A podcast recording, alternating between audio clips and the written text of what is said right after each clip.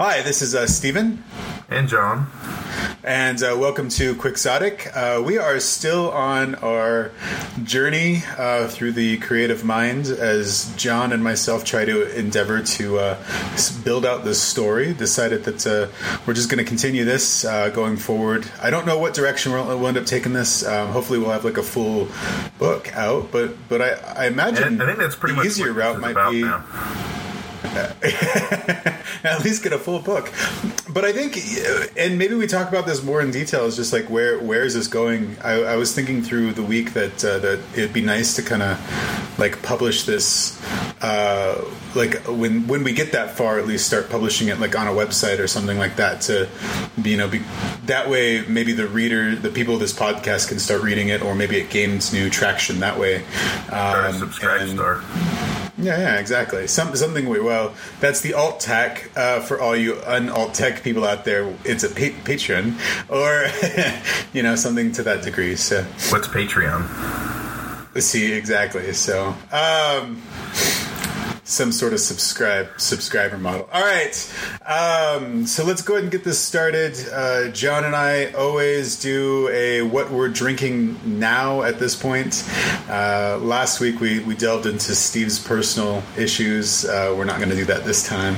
Um, John, what are you drinking? Coffee. Ah, you fucking teetotaler. Why are you drinking coffee? What's up? We talked about this. We, you're like, dude, I'm gonna back off the drinking. And I'm like, yeah, you're right. You know, we weren't gonna drink. and then Well, turn around. off like, of drinking still we had discussed not So- drinking this week. Yeah, yeah, okay. I, I, we discussed. I discussed like stopping. I, I had gone on kind of a binge um, of drinking for like two or three weeks, where it was almost every single night. Um, and mind you, it wasn't anything crazy. Where I was getting drunk every single night, but at a certain level, you kind of start to like feel, ugh, this is just bad. Um, so no, I, I am still saving some drinking for this podcast. Let me let me let me refresh that. Uh, I think our listeners from Germany, at least, Listener, like listener from there's two, there's two in Germany, uh, according to the stats. So I'm gonna I'm gonna go with that. Uh, we have two listeners in I don't want to know what they're into. They probably enjoy drinking. So we're going with that. And we want to continue to appease our listeners, and so we should still at least drink a little. We don't have to. We don't have to go crazy. Two cocktails was the was the minimum, right? I mean, if you think about it, this podcast is a two cocktail minimum podcast, maximum two. Can I see the uh, stats from that last one you posted? By the way, I will. Uh, there's only two. It's it's literally only two. I'll, I'll actually share that with you. Um, actually, hold on. I can actually do this now inside of the software. Give me one second here. This is amazing. Um, they uh, they do allow. we're not live, are we? Are we live? We're, yeah, we're live. Hold on. Well, no, we're not See, live. Live. did- Yeah. I thought you had to like sec. upload the podcast. And, and No, well, so this is- this is where- right? Yeah, yeah. So this is where, Apple? where I get to see. Uh, so it's Apple and Spotify, but it goes through this company called Buzzsprout. Uh, so Buzzsprout, if you're listening, I know that we only have an average of two listeners a, an episode, but but hey, sponsor us, you know. um, oh, these okay. Henrietta, New York. Who's Littleton? Who's listening to us from Littleton? What the hell? I think that's you. Huh. That's not me. I don't live in Littleton yet. It's probably John or somebody, Joe or somebody else that I know. They're going to be so disappointed with me when they listen to this. They're going to be like, "What the hell, Steve?" Um, here, we're going to look at the the the, la- the other one that I uploaded before. Then, see, there we go. Three listeners from Frankfurt. Hey, I, I, we hit double digits a while back. I know. I, we did actually. That was just recent. That was just recent, my friend. So this was the very first episode that I uploaded to Spotify. This was episode three, all United States. But just recently, we hit ten people listening to that first episode, and then it all dropped off. Somebody, somebody was like canceled. Um, we had two. I'm gonna guess We're they're from. for the big time, baby. they were they were from Chile. Joe Rogan, watch out. Joe Rogan, watch out. Yes, exactly. Ah, wow, that's um, that was trippy. All right. so, um, all right. so as we're talking through this fun stuff now, um, John saw the stats. He's impressed by the stats. Not really. Um, John's drinking black coffee, so he's going to be up all night. And somebody keeps talking to him. So I think it's his kids. Um, all right, One of one of them. so I am drinking actually a uh, Pinot Noir from Francis Ford Coppola. It's the Pinot Noir Reserve because I'm part of their fun little club. So it's fun. Um, this is not my most favorite wine, but uh, but it's a drinkable wine. I'm not a big fan of Pinot to begin with, um, but this is probably it's a drinkable Pinot, so I will drink it and enjoy it. So there we go. As opposed to all the other Pinots out there. You know, I've had really damn good Pinots. I've had really good Pinots. I just this is not my. I, it's not I my favorite. like Pinot Noir. I know you do. I don't. I think it's because it's light. Because you like them girly drinks. sure. You need a good strong grape, John. Come on, like a good manly grape. I don't need to drink Demon Tea to prove my manliness. Demon pea, demon pea. That's the rest. actually- I- that, that is uh, that is the. Fair, fair credit where credit's due. I actually stole that from Brian Sack, um, who? Is a comedian. ah okay. That would be why. I'm horrible with com- con- uh, comedians, so I have no clue. All right. So on this episode, we are going to delve back into the mind of what John is attempting to write here. Um, so you want to know what's in my mind, huh? Not really. Not really. Not at all. Um, we, we, we, we've, we've seen enough of that already. Um, so, in regards to what we talked about last week, we went through the, the kind of the, the meat of the story, like where John, what you were talking about. Do you want to kind of catch us up a little bit? Done. I don't know what you want. John, John, um, stop surfing the internet and and pay attention. I'm not serving the internet. I'm actually opening my prologue. Thank you very much. You totally paused because you were surfing the internet. So John and I went through the meat of the story last time. What the story was about. Yes. If you didn't hear it, it's a. It took about an hour to go through it. We're not going to go through all of it again. John, well, why didn't you just would say you like that? to catch us up on some of your progress on what you decided to do? All right. So That is exactly what I meant. Get a prologue started. So I I got it started. You know, I did have a busy just week. go. A Just- legitimately busy week. So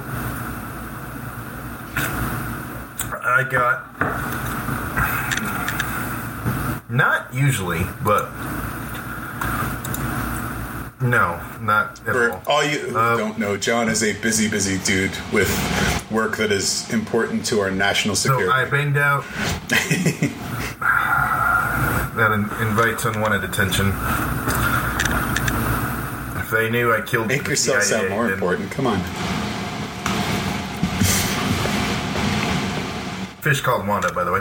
Um, Go on. so I was able to bang out an entire, get this, paragraph and a half, uh, setting the scene for the opening for this story. So I was starting to describe the location of the starting village for my protagonist. And I am wanting to describe a very serene a place that I would not like would like to you know not gonna lie a place I would like to go but it's going to be a, it's going to be an emphasis on the this small village is very isolationist. You know even though they have no interaction at all with anybody they still keep to themselves you know there's just you know they live where they live and there's just nobody around uh, no no other villages or anything so that's the setting i want to put so very peaceful quiet place but backwards paranoid isolationist. That's the uh, setting, and that's what I'm describing. And I won't really get into. I'm to be. It's this story I want to write from an omniscient point of view because I can see going out that I, there are parts I want to uh, write that are not from the protagonist, where the protagonist will not be in the story. So, or in that part, I should say. So I do want the omniscient point of view. And that's what I'm writing from. And there's actually not going to be any real interaction with people at all in this in this uh, prologue. It's just going to be straight straight narration, and that's it. That's where I'm at. Okay. Um, which is good stuff. Like it's it's uh, you've hit you've hit some good stuff. Um, you were you were saying something before we started though, like I can remember. uh, the whole idea of like the writer's journey. Um, we, we just have to record. so do you want to go into that a little bit? Because I, I lose it. Um, Just um, yeah, just yeah, so we were discussing. and then try to splice it all together somehow at the end. Um, what's the thread? Where's the thread? or do they? Um, Although people probably don't I, want uh, to hear So like I was what happens. We were before- discussing writer's block and stuff like that. This, like this wasn't necessarily writer's block, although I just I did kind of peter out. Hence why I only got a paragraph and a half. But again, I was just I was very busy this week. Um, but they they've done this before. Like I know professional writers, whether they're writing news or actual novels or just whatever people write, all sorts of things. Professionals who actually do this and pay the bills this way, they just have to figure it out and progress even when they do, you know, hit the block. Uh, but it, it's still interesting trying to surmount it. And because I've noticed, and we discussed how we discussed this last time, how I'm envisioning in my head a trilogy of novels and an entire chapter that would take place in the second novel as I see this going forward just came to me. And this has probably been a year, maybe even a little more now, that, you know, I just, bam, wrote the whole thing out, even though without the context, without the fit pieces before and after to connect it together, I saw this one chapter in my head and I wrote it. Uh, So even though, so I had that, even though everything else around it, I only have the broad strokes so far. And so what, what I was saying, what I was discussing, is that really is writing. Really is like a, a thunderstorm that just it comes in and it just bam and then it goes away and it's gone. And again, what a professional writers they have to figure this out and get around it and hammer out a piece anyway.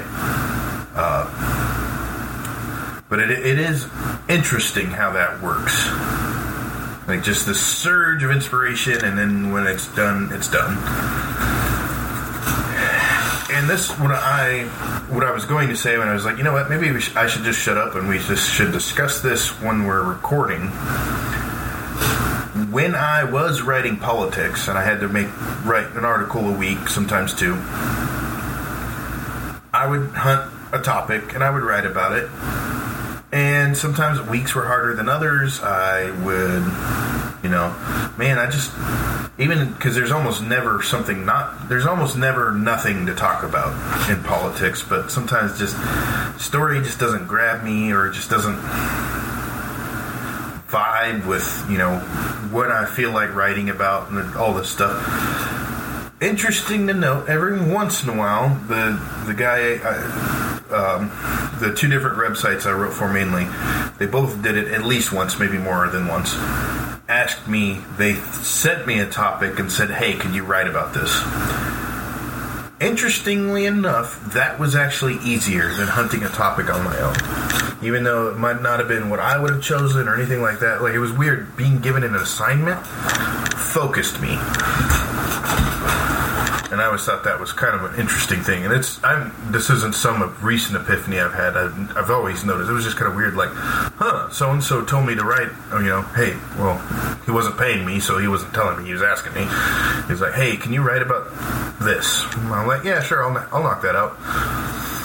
And one time, I was like, I was uh, actually on my phone at work, and nothing was going on, and I get that message, and WordPress worked on my phone, so I wrote the article on my phone, and it worked, and I was able to upload photographs and everything. So. and in hyperlinks and all that. It was just yeah, it was, it was weird how on my phone I could you know hyperlink stuff and all that you know. But Amazing how technology can help you. anyway, that's that was just, that was the topic I was going to bring up earlier. It was, it was it was interesting how it, made, it was easier for me to write when I was given a subject rather than trying to find one. So, I mean, amazing to that point, though, too, is that, you know, you have a lot of people out there in general. And uh, John only wrote a paragraph of this prologue. This is all that he wrote this week, right? And sometimes it's all you can get done. And so, anybody out there who wants to start writing just anything, just writing, and and you hear all the time, like when it, Kevin Smith will talk about this, like about people who are like, "How do you write a screenplay?" Blah blah blah, and he's like, "Just write it." and he's not wrong. Like he makes it sound so simplistic because it Well, really like is. anybody who the end of takes the day, plunge actually into you just have to write. buying and selling. It doesn't matter what you're writing. It doesn't Once matter what you're people- doing. It well, just, it's you just like everybody I've ever talked to just Um, plunge and, do, and starts doing it. Everyone I've ever heard is like, "Why isn't just to do everyone doing this?" That Yeah, I, dude, I do that. I, I, I trade options. I trade uh, some some Bitcoin and not Bitcoin, like crypto. Let's we'll say crypto. I trade some crypto and, and options and stuff like that. And and it's the same. I have that same argument. It's just like why isn't more why why don't more people do this? Like it doesn't make sense that that nobody is actually actively trading themselves, and they'll leave it up to their broker, who they give 15 20 percent to every year, uh, for the broker to either gain them five or lose twenty percent. I'm You not know, going and to so remember the tweet. I've, and I yeah, more of people should Twitter. trade on the open market. More people should be involved. Yeah, you could call them self help and stuff the like same that. thing but- is- and I'm, oh, I can't that? give credit because I can't remember who said it, and I won't even remember exactly the quote of the tweet, so I just kind of can paraphrase. But the whole like the. And he's not talking about like generally the work ethic of hard work as a bad thing. That's not the point he's making. Um, but the idea of like working long and hard for a long period of time for a reward is just like you don't have to think about it that way. Like six months of solid four hours of work towards something will completely change your life. Whether that is getting in shape or writing a book or learning a new trade or getting a degree or something like that, six months of like dedicated four hours of work a day will set you on a completely new path. So it's it's it's not as insurmountable as people think it is. Yep, uh, absolutely. I mean, it it's it's what I did. You know, people people are always surprised when I tell them that I didn't go to school to go to learn how to code. I did it myself. I'm a self-taught like person, and I, and I prove that you don't need like a solid school education. You can go teach yourself how to do this and get a job in the industry if that's what you want to do. Now, mind you, not everybody's going to want to code. It takes a different. It, it takes a certain type of brain set, like Well, I- to do it. I think it takes like a Like, very logic brain you, and I- set. I didn't take I say anybody course, can do it, but I, but I think uh, honestly, like yeah, I'm probably wrong. about didn't that. make Like, sense I think you have to have a passion for it. It was like a, it wasn't just like learning a language. It was like a whole. And if I tried again, you know, I probably could pick up coding. But it was when I learned it, it was Yeah. like literally day one It's like, okay, I'm following. I'm following. Day two, what? I don't get it. Yeah, and that wasn't that. And I don't Well, say maybe that's just sitting down with the right person and you saying, "I don't get it," common person type going, of learner. I'm an Oh, this is all it's trying to tell you. Um, and it's and even if I might in, be interested in the subject, sometimes reading on topics is just not interesting. It's or dry might be the better way to put it. Sometimes reading something can be very interesting, and I just get in, drill into it, and man, that really takes off. But uh, learning about the things I had to read for my job. It just puts me to sleep. Like I can't. I read a paragraph and my eyes start to cross. And when the job is so dependent on reading all this stuff, it makes it really hard for me. where and then the stuff I'm supposed to be learning when I actually do go to a class or something and have an instructor talking about it, I pick it up. Um. Well, I think so. When it comes to writing, though, and this this is the important thing to do is is like anybody who wants to get involved in writing, it doesn't matter. Like your your head's gonna feel with this is not good, this sucks, this is horrible, this could be better. Like it's gonna have all those fears and doubts that kind of creep in. But but like anything, like it, you you you have to learn how to do better things as time goes on, and you will get better as time goes on. But it doesn't hurt to at least start and start writing, and then you give it to somebody who who you're not afraid a to listen to their critique, and b is not afraid to give you a critique, and and give you a better direction or better. You Oh, know, I like- absolutely, you- I absolutely. sometimes like writers hate their editors, Funny but at enough, the same time, like editors are there for the writers' like well. and I know how bad that sounds, right? away. editors, and I know, I, I know how that is. And the thing is, is I have edited you, for others. you, are such. and I get uh, rid of that I hubris, John. The guy Oh, how write- the- oh, how the mighty I don't know how much I want to bring up. Who you know? What you know? What? Whatever. 'cause he's he's successful now. More power to him. I was I was writing for Wayne Dupree, and he gave me you know administrative rights for his website and everything like that. So I was editing and publishing. I, basically, I would write and publish my own articles, and you you know people might go back and say those should have been edited. I don't really think so. Maybe that's my own personal way. But because of that, I was also editing for him. And I remember one, I, well, I don't remember the, the guy, but I remember there was this one guy, and I would edit his pieces, and I finally had to message him. We had a group chat, kind of all the administrators, like, cut this guy loose. Uh, I, I can't make heads or tails of what he's. I don't know what he's talking about. His sentences make no sense. The sentence structure doesn't make any sense. I. This is not good. I, and I, whatever point he's trying to make, I don't get it. Like, uh, so I, I never really felt like I had that problem. And then, kind of, I am almost. Uh, another way I, why I felt that about an editor was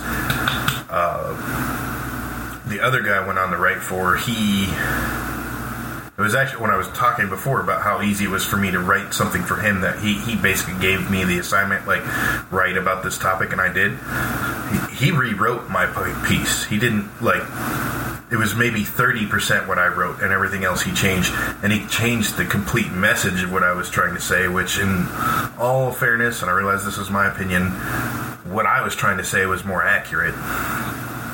And uh, and, and this has been years ago now. Uh, it was actually he wrote, he asked me about uh, to write about the, the Tea Party, and this was the Tea Party got started like at the beginning of the Obama administration, and it rolled through for his first term, and really by the Obama's second term.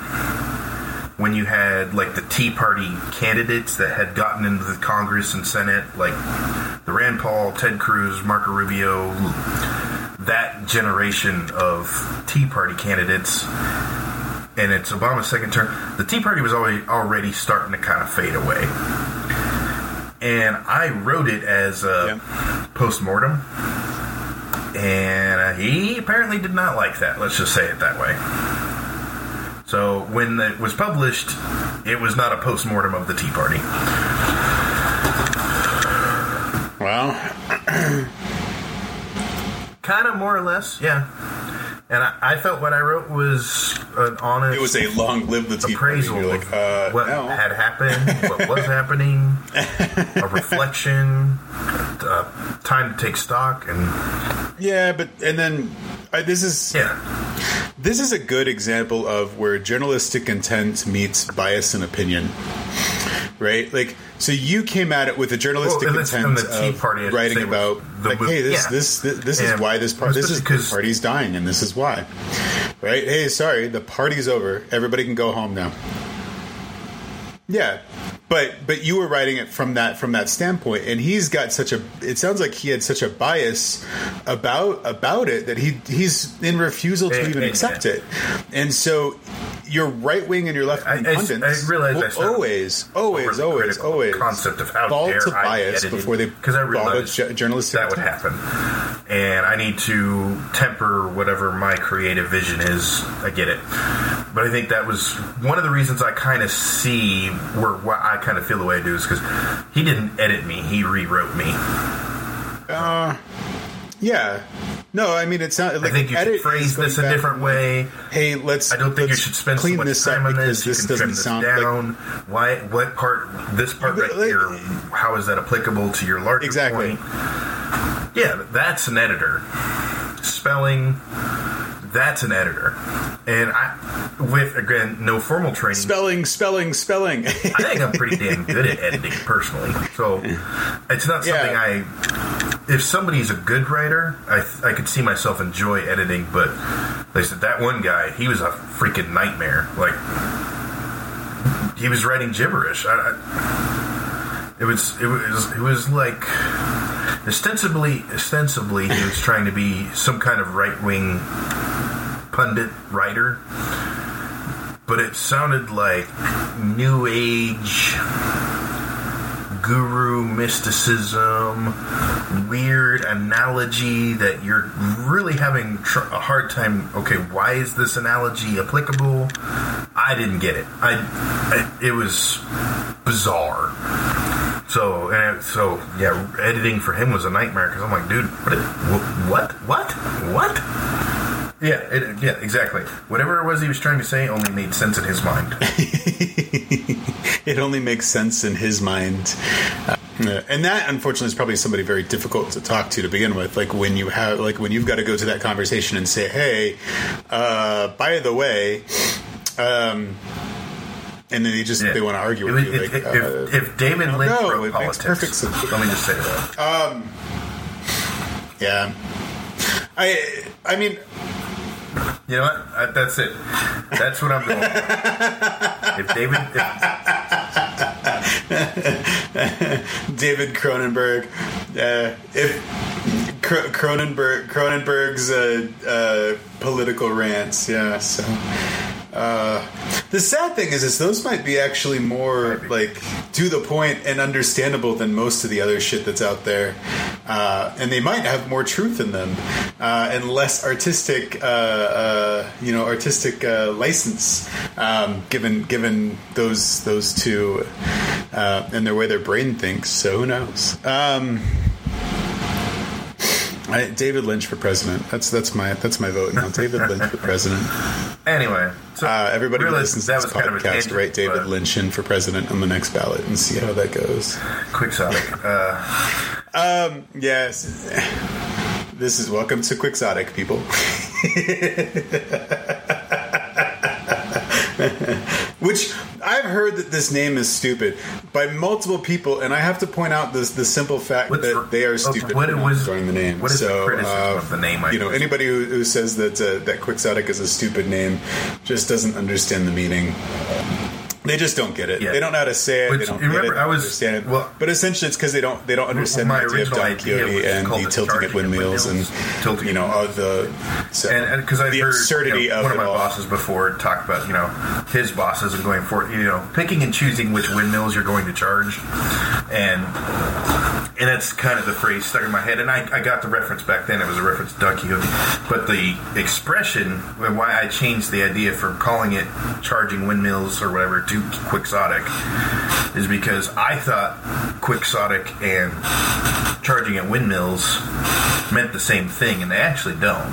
It's it's basically a point that is Quixotic is dealing with the absurdity or of- hopeless, of if you will. as well. Um, you know in, embarking on a hopeless quest, caught in the romance of noble deeds. yeah. I just quick looked it up real quick. Caught Which- up in the romance of noble deeds and the pursuit of unreachable West. goals, idealistic without regard to practicality, capricious, impulsive, blah blah blah. Um, whereas charging windmills, which I thought was kind of the same thing, was the idea. Uh, it, oh yeah, now I remembered when I looked this up before. Basically, it means taking on imaginary, you know, tasks like you know.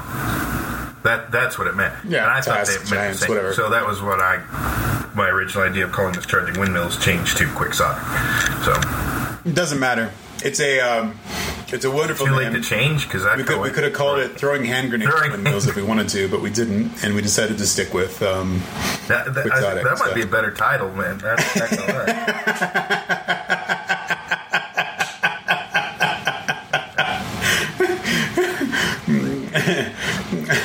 Tune in next week for throwing hand grenades at windmills.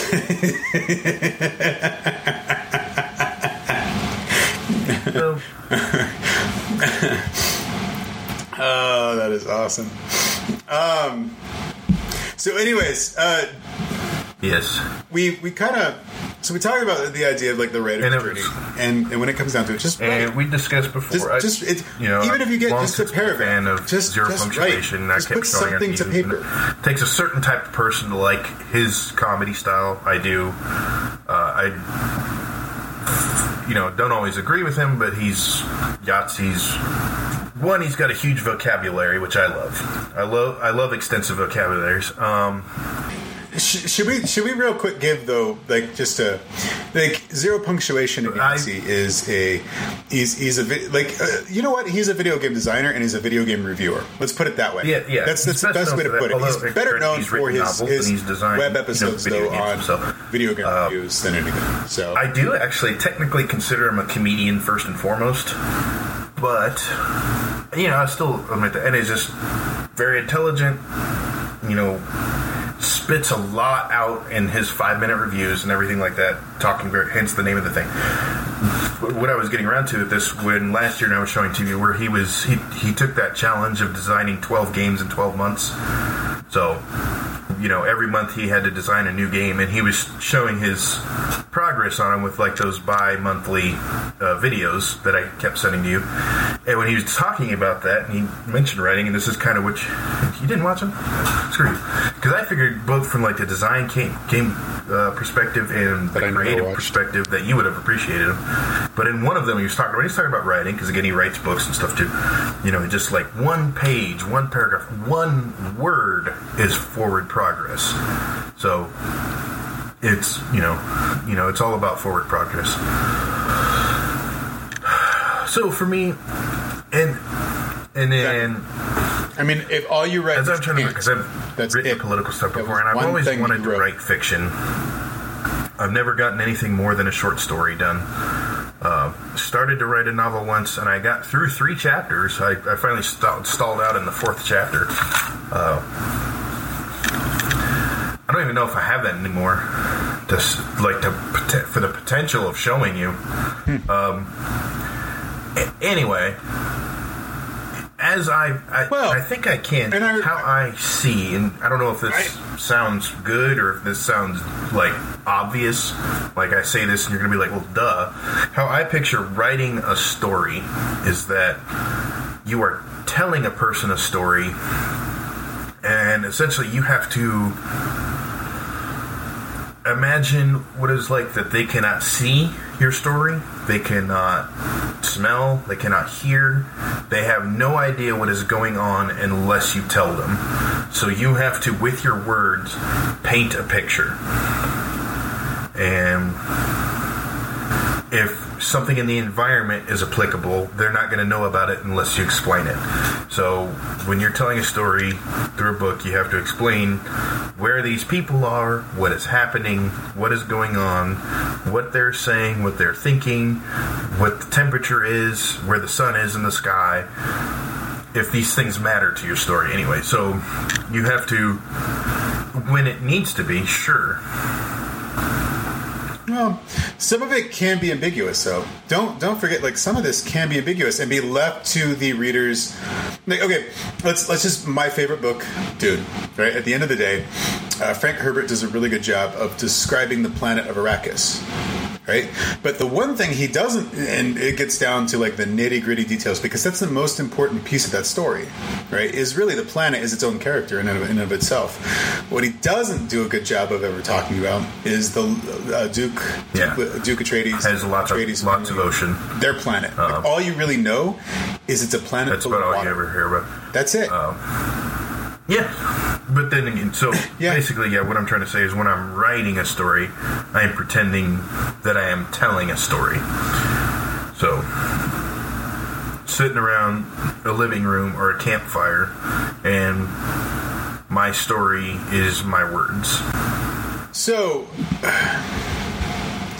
I mean, and and maybe maybe what we get into then is, um, into the like everything that we're we're going through in this. Um because there's there's a lot that I'm there's a so I read so I okay so I read through all this stuff right? I mean I read through John's first first paragraph and I, I and unfortunately I got to it today. John sent it to me yesterday. Um, and I should have taken the time yesterday to, to, to take a look at it but but unfortunately I, I didn't. I, I, I was able to do it today. Um, but I, I was able to kind of glean some ideas after reading it a little bit. Sure. Um, I don't know. Maybe, maybe the village was nestled in a large, elevated clearing near the coast of the Abalon Sea. Clearing encompassed most of a bluff that jutted out into a small peninsula, so that it was predominantly bordered by ledges and then a long strip of beach. The climate was tropical, but the location allowed breezes to make living there pleasant year round. Most of the residents resided in a series of semicircular roads lined with lodges that bordered the small market that served the village. Next to the market was what passed for a village square that led to the chieftain's lodge opposite the rest. Outside of the village, there were a few farming homesteads, although they were still close enough to be in view and all along the small road that ran through the center and ended not far past the tree line. It had no name and it never had visitors. As far as they were concerned, they were the only inhabitants in the entire world. It was, an, it was a simple existence. And actually, I got another partial paragraph. The long forgotten founders of the village had valued the spot for security more than comfort. If there had been a specific reason why, no one remembered, but the sentiment endured. Isolation was a way of life, even though there had been no indication of other people in the village's known history. So a couple thoughts come to mind immediately when, when I read it read through it. Now I'm gonna, I'm going to play editor, and John's going to get up from his desk and walk away because he's going to hate this. I know it. Um, so I'm thinking about the voice that we use throughout the story. John, a long time ago, actually, was it last year? You did a piece that was uh, you, you decided to write a piece for a writing contest. Now, obviously, it didn't win or anything like that. Uh, but I remember, I, I remember you sending it to me, and I read through it. And one of my biggest things was was about voice, like the use of voice throughout the whole thing, and remembering kind of maybe who's telling the story. Um, versus you telling the story, who's really telling the story, right? And so I think about uh, stories like The Sword of Truth. Game of Thrones does it really well. Um, and I know I know you don't like Game of Thrones, and I know you haven't. Even Dune does it really well, and and and it should be pointed out that, that the use of voice changes throughout the chapters because not the story is not about one single person, but it's about multiple different people, right? Uh, but Dune is is typically when you read Dune, it's it's really from the level of two people, really. Um, Jessica and uh, Paul, Paul Atreides. And so when you read it, though, you're really reading it through their eyes, right? So Frank Herbert wrote it in such a way that it's really Paul telling us the story in certain spots, or it's Jessica telling us the story in certain spots even though they're not using I, we, you know, even they're not they're, they're not using their selves as as characters. it's it's all it's not first person. It is still coming from the from the from the high above third person narrative, right? So nobody's breaking the fourth wall and speaking directly to the audience. Um, but it really is through the use of a protagonist or even an antagonist. That's that's an even better way to, to tell a story. Sometimes is to tell it through the bad guy, uh, through the eyes of the bad guy. Right? Uh, the the false narrator, the idea of the the unreliable narrator. We think he's the good guy up until maybe some point, and then we're like, oh shit, this guy's horrible. Um, and and so my idea here kind of wrestles in that is the the prologue or the story itself could be told through the setting my, as our protagonist is walking through the village, right? For my protagonist so, is going to start as a little kid. Jim wakes up from a from a hard.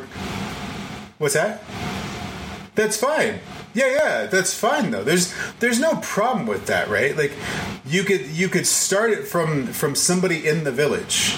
And then my, my idea is like to say that you start this process I- I from somebody in the village as they're going to get water, right? Because that was the whole idea, right? And so this person wakes up. Yeah, so why not just make that the whole uh, the whole part of it is just like all right these guy this guy has to go get water. And as he's walking through the village he could be describing these situations. Like for example through his eyes we could basically understand. So he woke up knowing at 6 a.m it's going to be a beautiful day uh, like always, the sun is, is going to be shining. The- the he can feel the tropical breeze on his back as he's walking through the village. So we get that feeling of like because in this village, setting. including the protagonist, there's going to be six people of any consequence whatsoever. Might not even hear any other names. That's fine. It doesn't need to be anybody important. This is a prologue, right? This doesn't need to set up the characters of the story.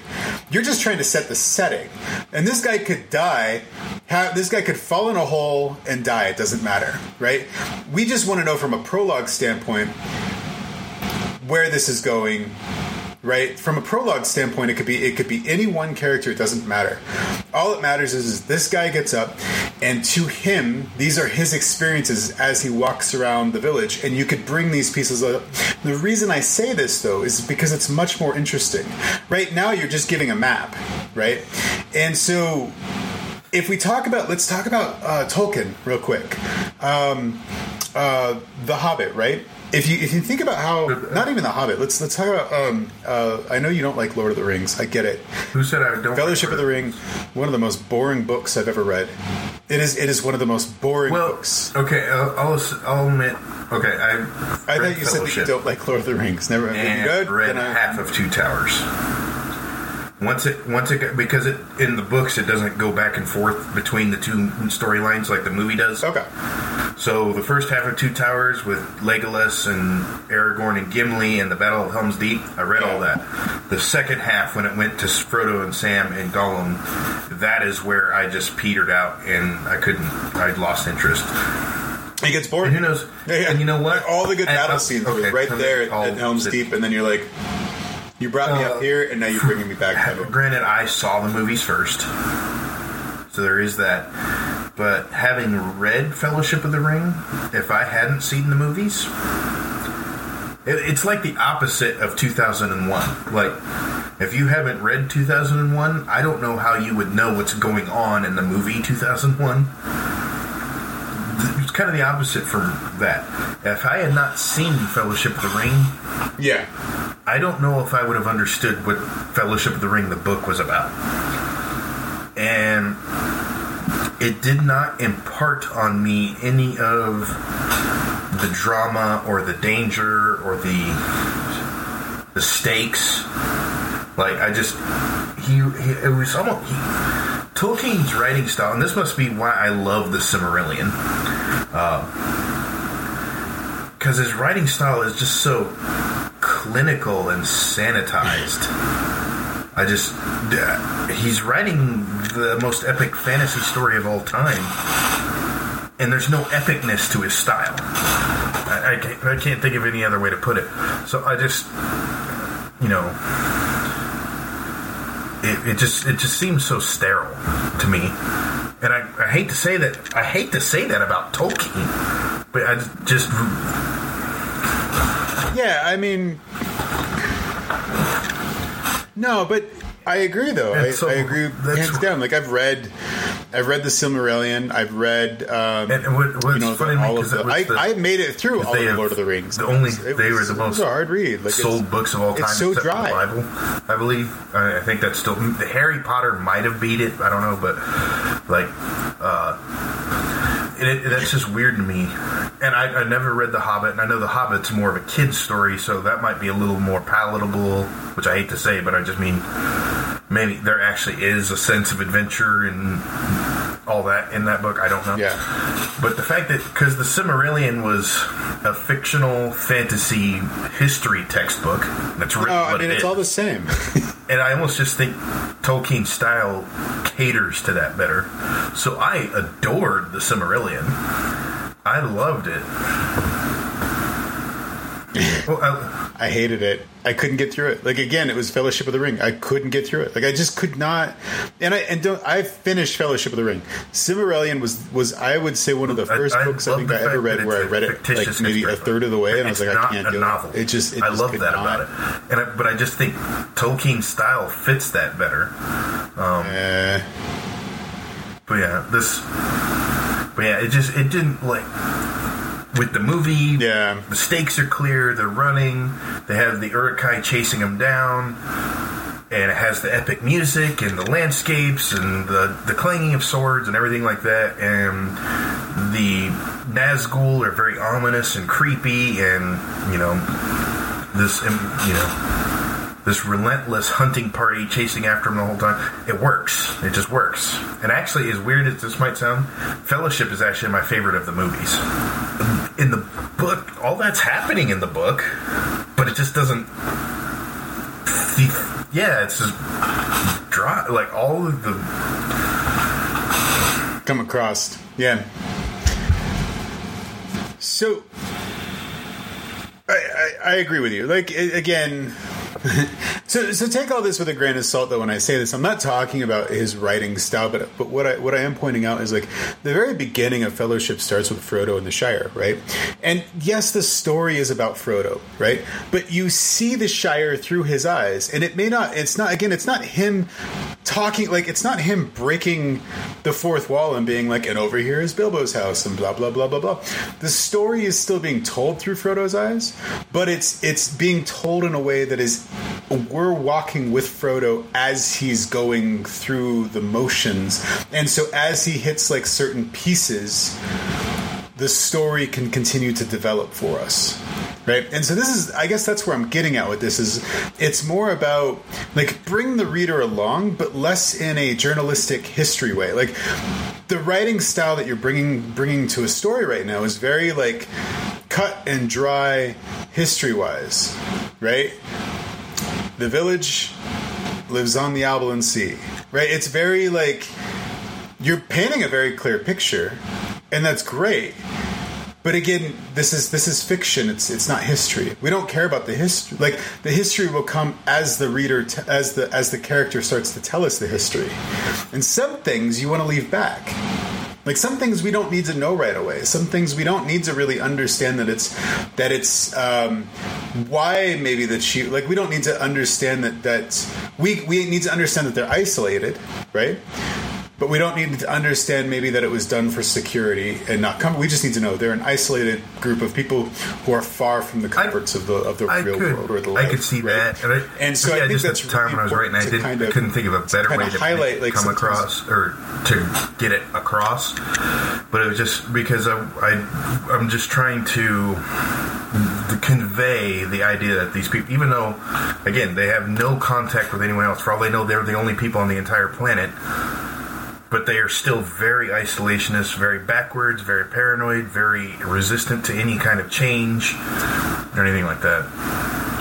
And that's that is what I'm trying to get across. Yeah, and some of that, like, un- no, and, and some of that can actually come through dialogue, right? Like, some of that can, can come very, like, naturally as the story develops. Again, um, again, we could use Dune as a really good example. Just, just I love again, just the way that Dune gets written is is through the use of the story, we kind of get more of an idea. The like, the Fremen aren't outlined to us fully, mm-hmm. Right? Like the very beginning, we're under the understanding that there's a group of militants called the Fremen. We're not really still quite sure who they are, what you're- they are, and then they kind of just start showing up in certain spots you as soon as the understand early on Atreides family basically the people of the right? universe and, and then more is revealed to know, us. slaves, backwards, savage. Well, the the ones in the village, like in Slaves. the occupied parts Yeah, of Iraq, media- are slaves, but just outside of that, they're just backward savages. You know, So, so they're they're almost like the Indians and and the uh, and the uh, What I um, find and the Cowboys, right? So, so the Native Americans and the Cowboys during during that whole time, like to people who were outside of the whole outsiders were just like, This- oh, it was I really savages. but just- people who were really actually integrated occurred to me into the society recognized like in the they were a group of world people of who had how everyone it's very feudalistic, you know, basically feudal lords, dukes, and barons that control various planets, and they all serve under the emperor. The Fremen are really unique in that they're about the only people I think that are ever mentioned in the entire series that are not part of that system. I don't. I can't think of any other example. They're used because Arrakis is part, but well, they're they're part of it in that they're used for they're, they're part of it the because they're they're, they're used for it. They're an ignored Yeah. people that until the Atreides, and then they're turned into the unstoppable. But I mean, until the Atreides. they live out in the wilds of the desert. until the Atreides. they're not yeah, messed yeah. with, more or less.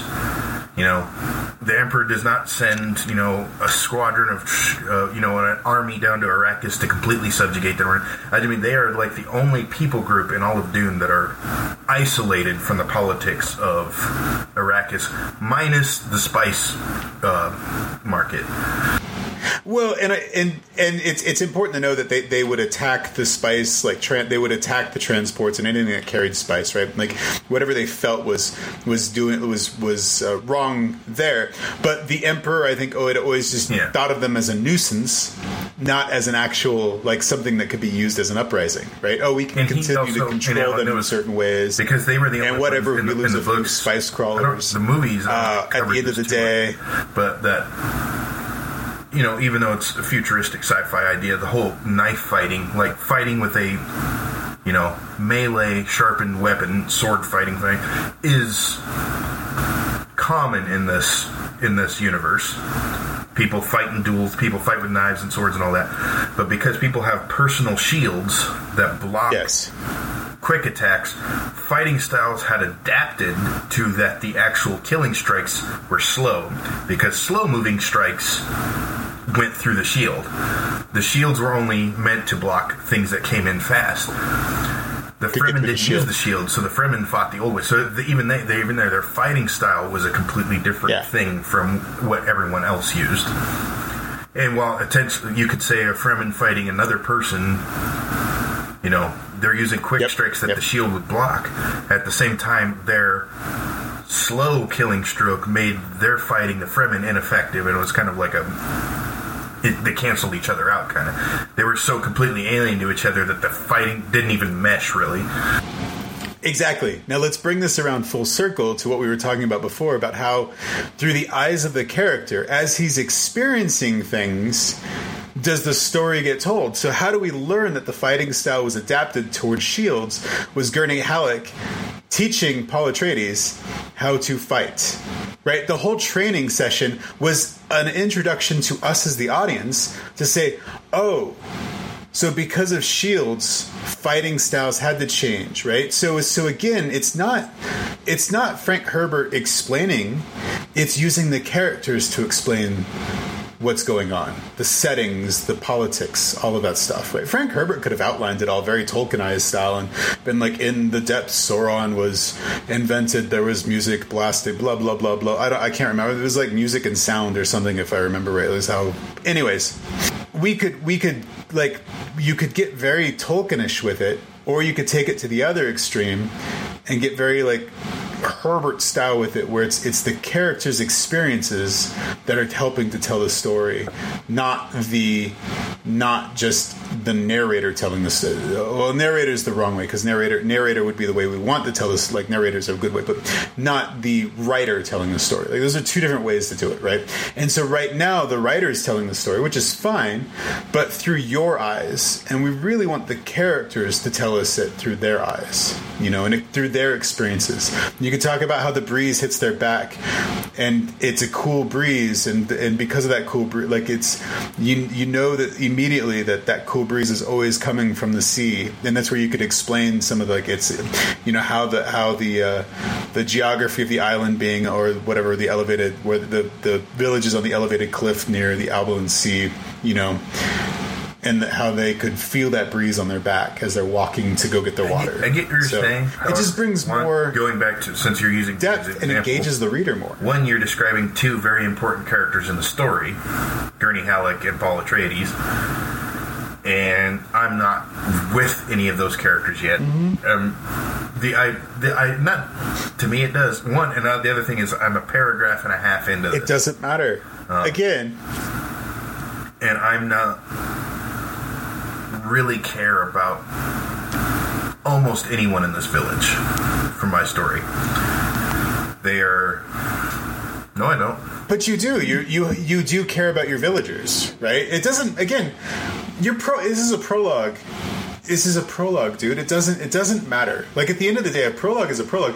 Uh, Most audiences are aware that that when a prologue happens or an epilogue happens, very rarely does it actually need to contain our true characters. Like a prologue is just an introduction to the story. I would almost and think of anything. helpful background. My problem with this is that this the story. place is only a setting. Right? For It doesn't matter that the characters. for like the first, like the first act, as we were discussing before. After we after we leave the first act, we're leaving this village forever. I told you once I am toying with the notion of my protagonist returning to this village in the final book, in the third, you know, at towards the end. And I have some ideas about how I want to do that, but what I need to decide ultimately is if that's worth it.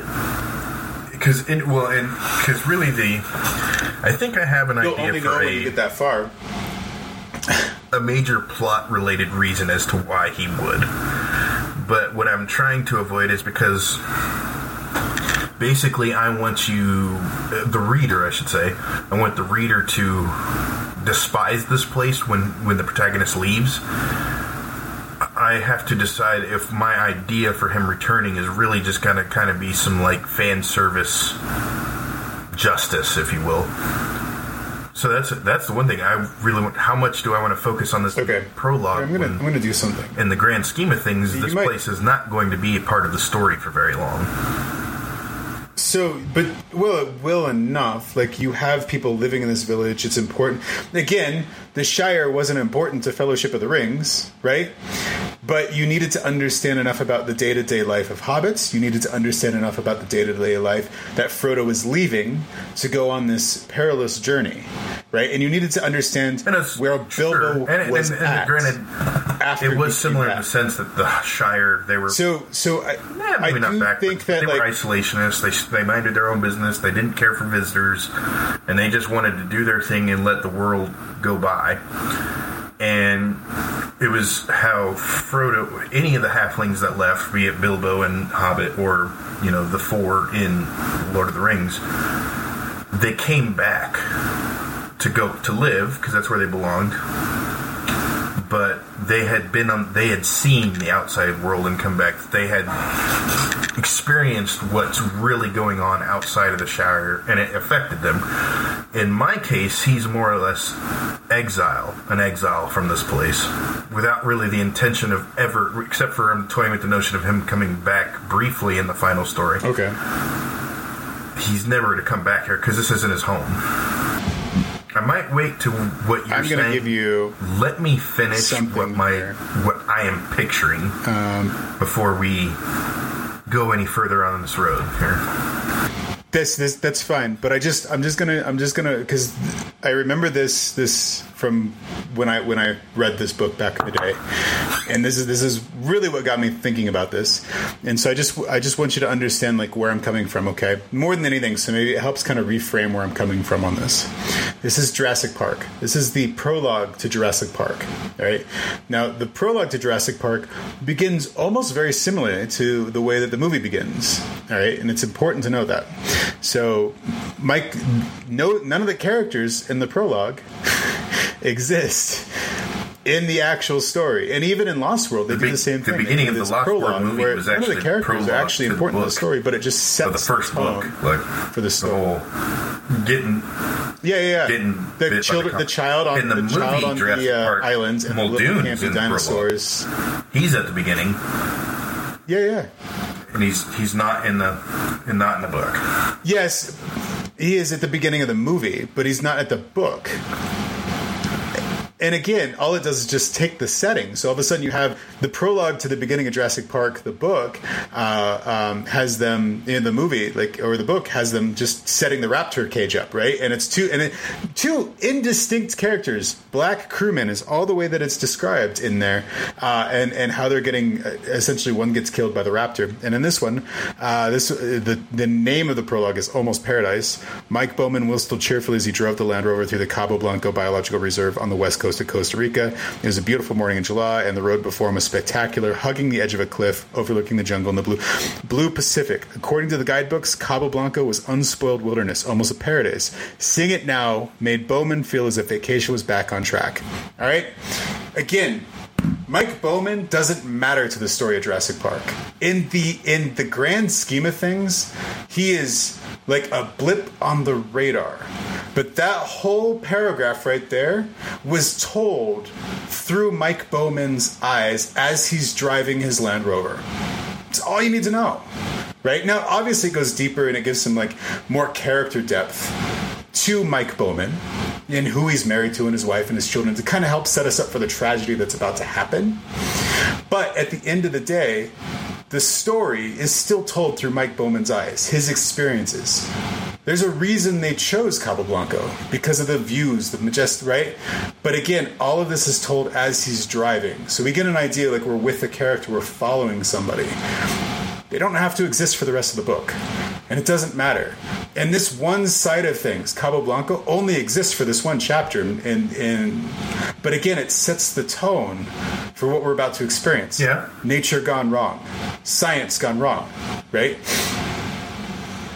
and and you get that all like in that one prologue something something larger is happening these weird lizards all of a sudden come out of nowhere and these dinosaurs attack this little girl right as the as it goes on and on and on and on but it's but again this is i guess this is the point that i'm driving at is like it doesn't matter that maybe we're following a character again these characters could die the guy could fall off the cliffside nobody I get it. it's the I, I, uh, you do have a we point. know I that just it's don't. not his story I just I'm not seeing it with where I'm. it's just just to help set the tone that's it Every time, like I do like my right. the idea of my. Like I said, I talked before about my so omniscient point of view. Then maybe the next step is I do like that idea. However, I'm not picturing writing any scene like not using the omniscient point of view to tell things from people's perspective. I'm absolutely intending on doing that. But not out of the eyes of anybody who's not going to matter. Every every part I think of going forward is going to be somebody. Again- going be told from their from their perspective, but they're going to be somebody that matters in the story. That's how I'm seeing it.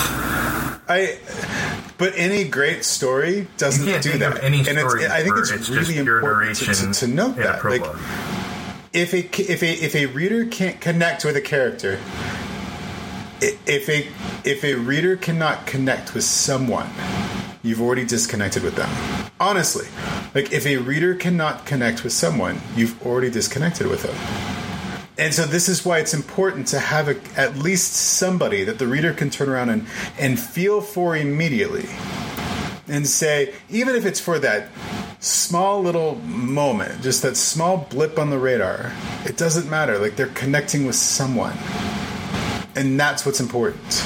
And it, it drives them deeper into the story. So that's that's where I come from on it, honestly. Like the point is to drive your reader deeper. And and that that should happen at some point very early in the story. Even if that character is only with us for for a very short amount of time, even if it's for like two pages or one paragraph, we can connect with that connect with that character and and we can drive ourselves further in the story because we are with that character. That's all. Coming across unfortunately it's just a very describing like if you're just describing things to us at the end of the day it does it doesn't come across like it's not as fun it's it doesn't engage the reader the reader's not get there that. I just also bear in mind it, that I have one prologue. I don't necessarily say I'm going to be spending a whole lot of time doing this. I will kind of get to where where you intend what you were the point you're trying to make. I don't have any intention of not doing that soon. but Yeah. I, I'm, I'm doing a little bit of setting the scene. oh, But how I put it that way. Um, that's what I mean. That's that's fine, but again, like you can set the scene through a character, and I, I really want to like stress this point. Like I get it that, that you, but this scene could literally be set as a character's experiencing it. And I think that's really, really important. It doesn't have to be somebody important to the story. Everybody, every villager in this case, to me, is important to the story because they represent something to our protagonist. At the end of the day, like this, you could even, if, if you so really want this to happen through some important character, this could be the caregiver before the protagonist's baby comes onto the scene, right? somebody's got to care for this baby at some point. and and I and I don't know if you figured that out yet, right? I do. But but even it's just like it's an important day because this baby's going to be- baby's got to be born, or this He's child going to be comes born. into. He's, he's going to be found, and he's going to be Prologue. found. Basically, I'm bringing well, bringing in the woman first, the old woman.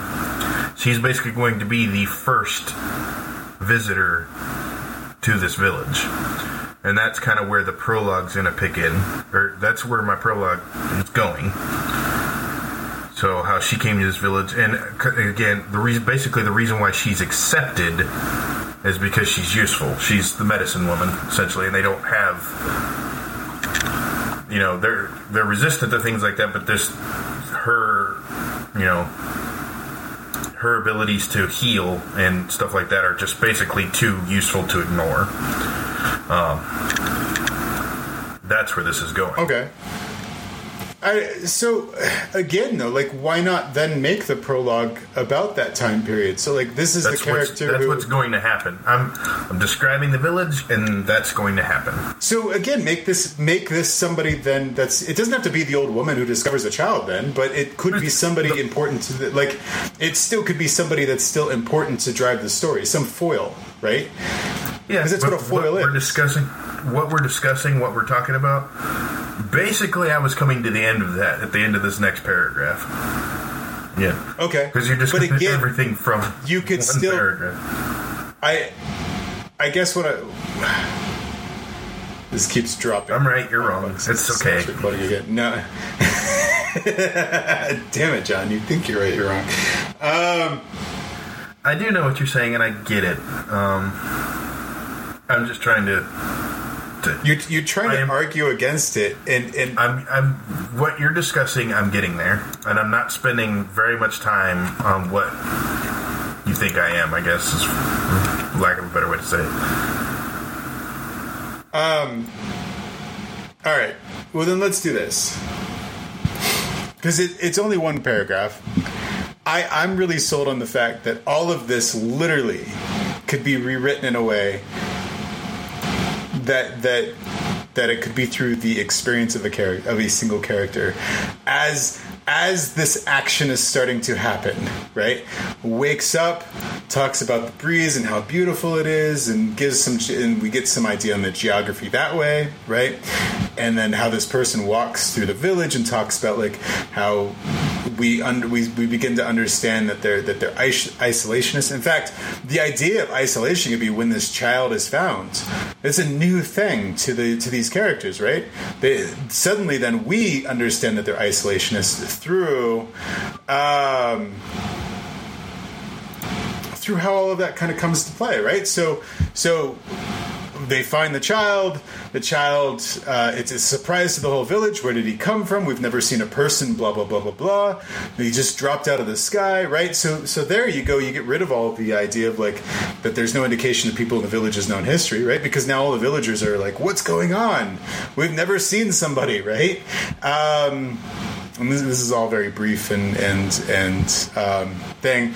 We don't need to worry about the long forgotten founders. Like we understand that that as That much I see. Like I said, I could potentially fix that. I said, at the time was my initial writing. I'm trying to convey that this attitude that the villagers have is just ingrained. Um, so I, I could I could see that and figure out a better way to put that. I just uh, That's that's what came to mind at the time.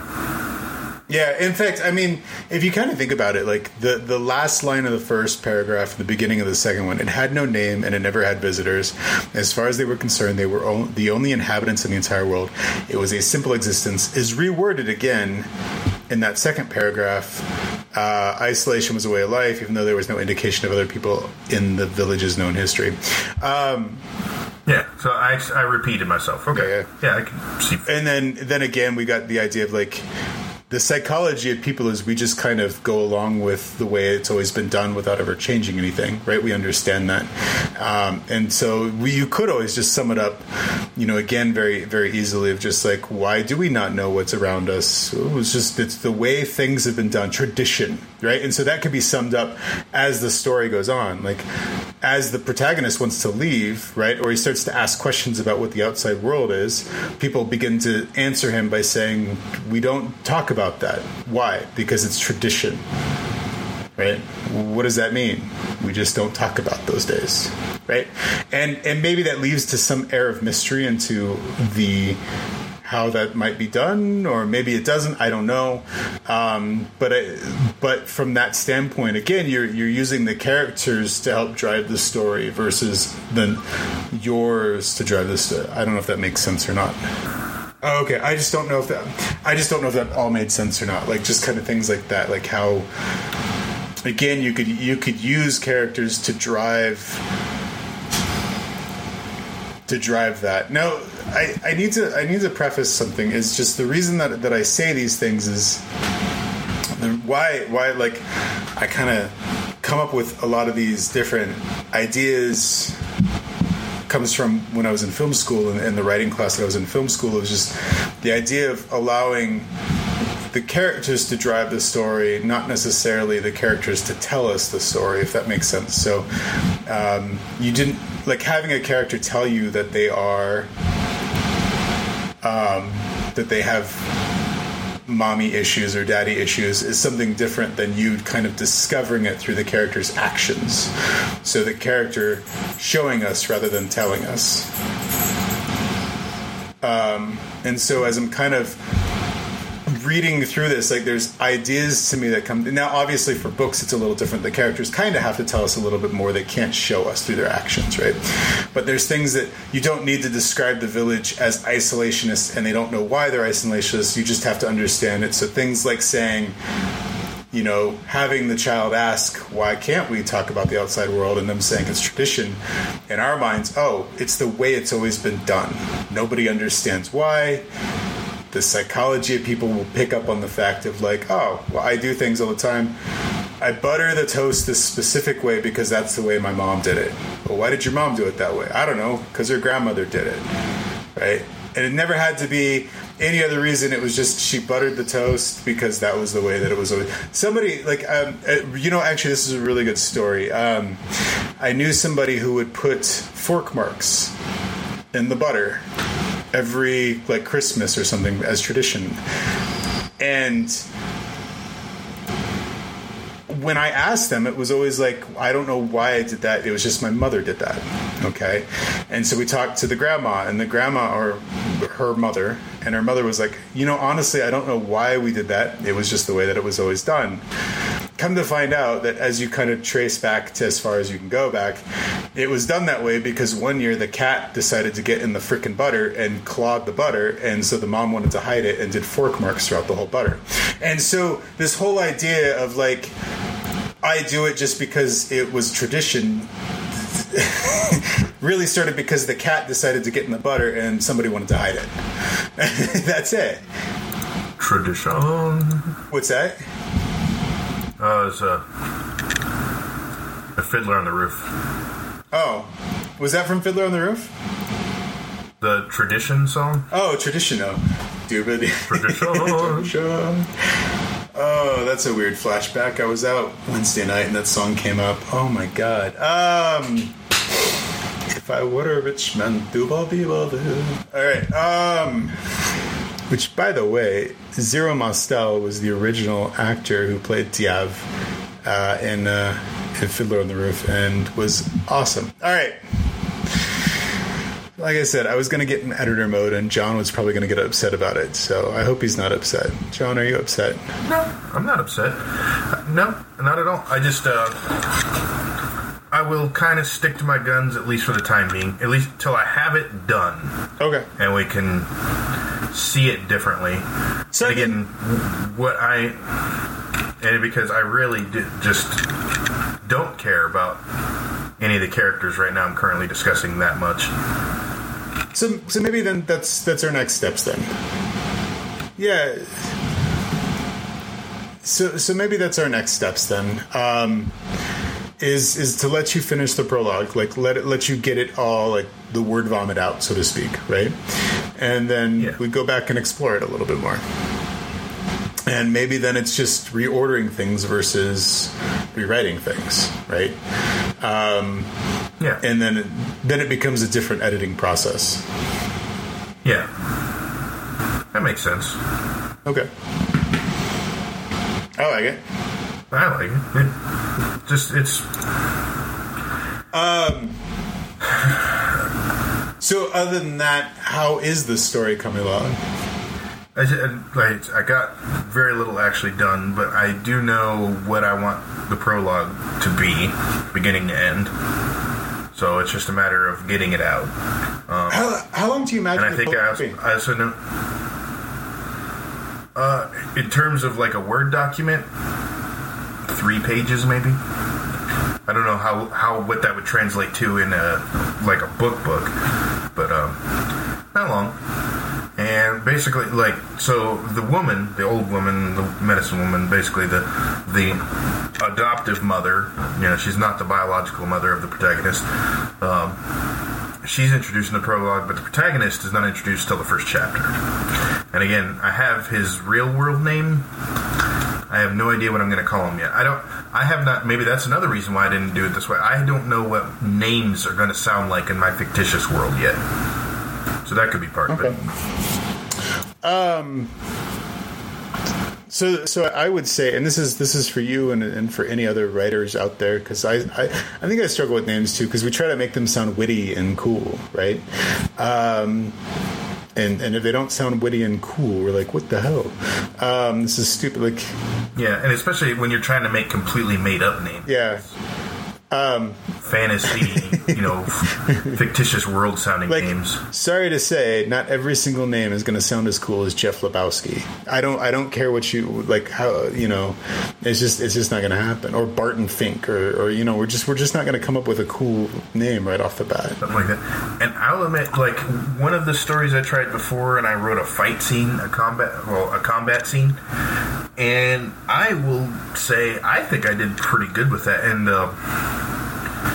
you you don't care about these when I read the uh, the Drizzt novels written by R. A. Salvatore, who a lot of times he's actually like a hired gun, like a contract writer. He just not you know doesn't write novels that he comes up with and sells them. He's he's written like a Star Wars novel that I know of, and and the Drizzt novels they are set in the D and D universe. I remember when I told you that, like you rolled your eyes at that. And I'm like, dude, it has nothing to do with dice rolls or anything like that. It's just the fictional universe that D and D takes place in. These are novels set in that universe. The their fantasy rules, their you know their races, their creatures, and they're very good. I like them. They're not brilliant, you know. He's just he's a competent writer a great, but since his protagonist Drizzt was a phenomenal swordsman, and that's you know the whole point about him, a dual scimitar wielding swordsman, and he's an amazing swordsman. R.A. Salvatore knows how to write combat. His fight scenes are beautifully written.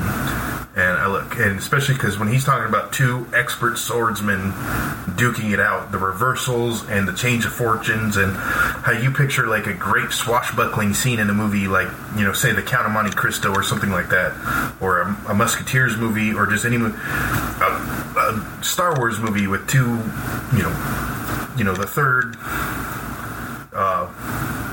Revenge of the Sith when Obi Wan and Anakin are finally going at it, you know, and it's this really epic, crazy lightsaber fight scene.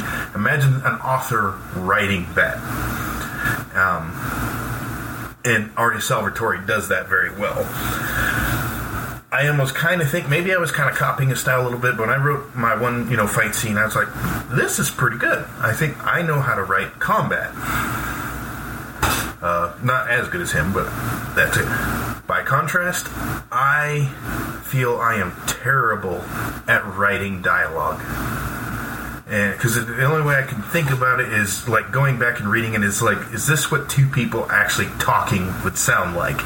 And so many times I feel like, no, no, it's not. It just that's I know I'm going to have a really hard time writing conversations because I, it's so hard for me to feel like what I wrote is actually how people talk. So that I know that's going to be a challenge for me. Yeah, well, but then this is why again, like you know, we'll we'll be here to you and I will be here to, to help clean that up and fix it and make it make it flow and work the way possible. also understand that you're in the bounds of now a fantasy setting and then soon a sci-fi setting, so so that dialogue may feel cheesy in certain cases, but it but it may work in that setting versus you know anything else. So um, so I, I, don't think it'd be something to worry too much about. Again, like this will be you and I kind of like. I think in many ways, like as you kind of start to write it out more and you flesh it out, I'll be able to help more. Um, you know, but for right now, it almost feels like I, am going to take the role of the editor to kind of help the style. Yeah. I don't know if that's okay. That's perfect. Okay.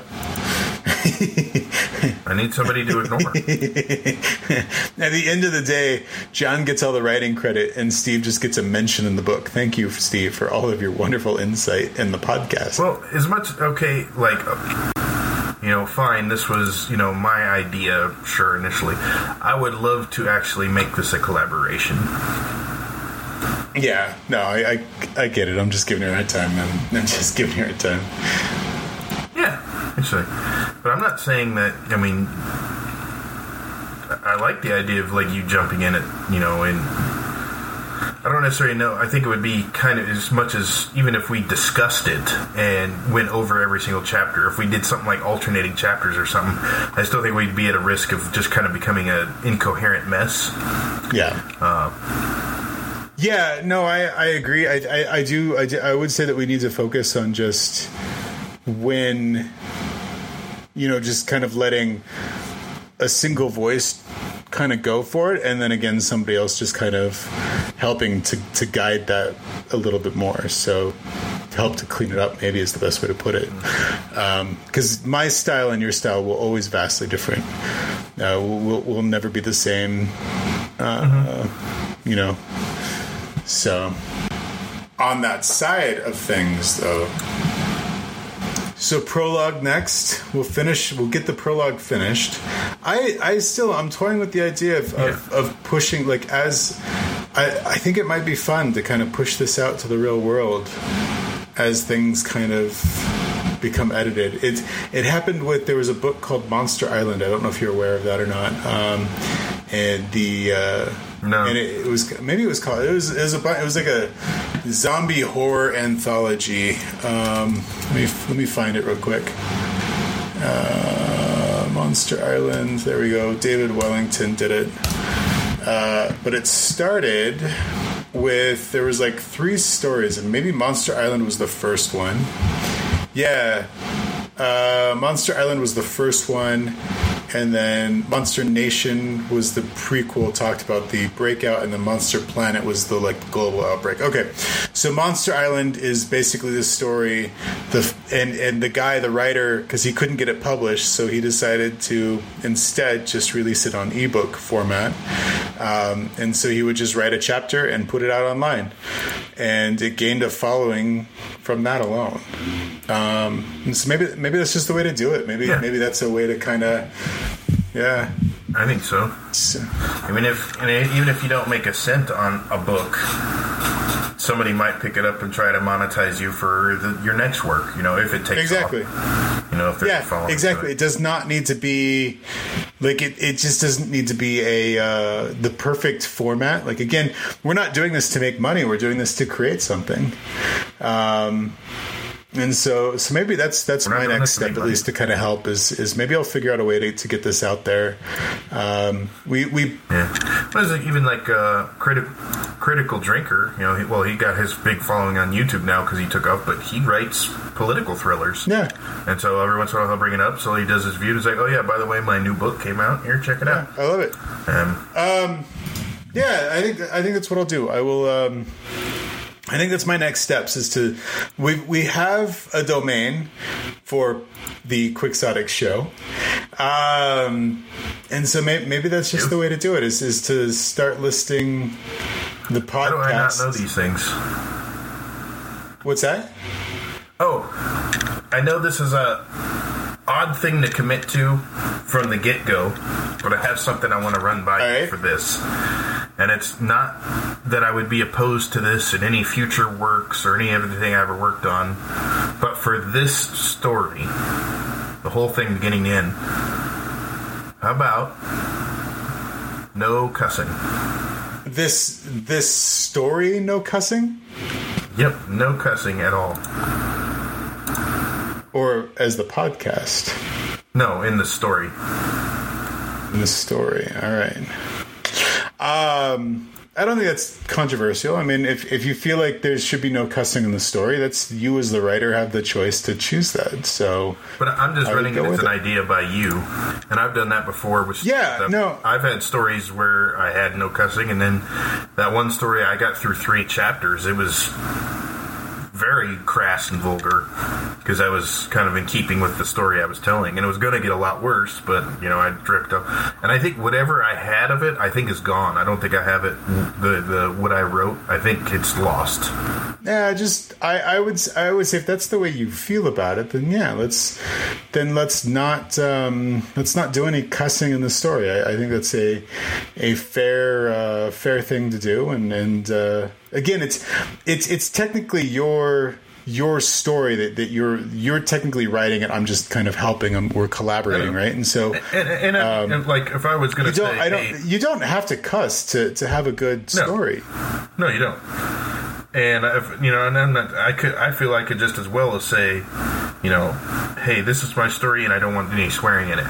I'm just running. But hey, what do you think of this idea? Like, I mean, I still think that that's what I want to do, but Yeah, I have no problem with it. I mean, again, Will Smith said at the Grammys, he, "Look, I won a Grammy and I didn't cuss in an entire album." So, um, so I think that's really important. Like, you don't have to, you don't have to swear to make things popular. Now, again, like I, I'm gonna, I'm gonna always say because I swear a lot that that swearing isn't necessarily bad. we, I, John and I may both be Christians, but we do swear, um, and it's important to know that. I am trying to dial it back. Per, me personally, I'm just. Uh, I'm not.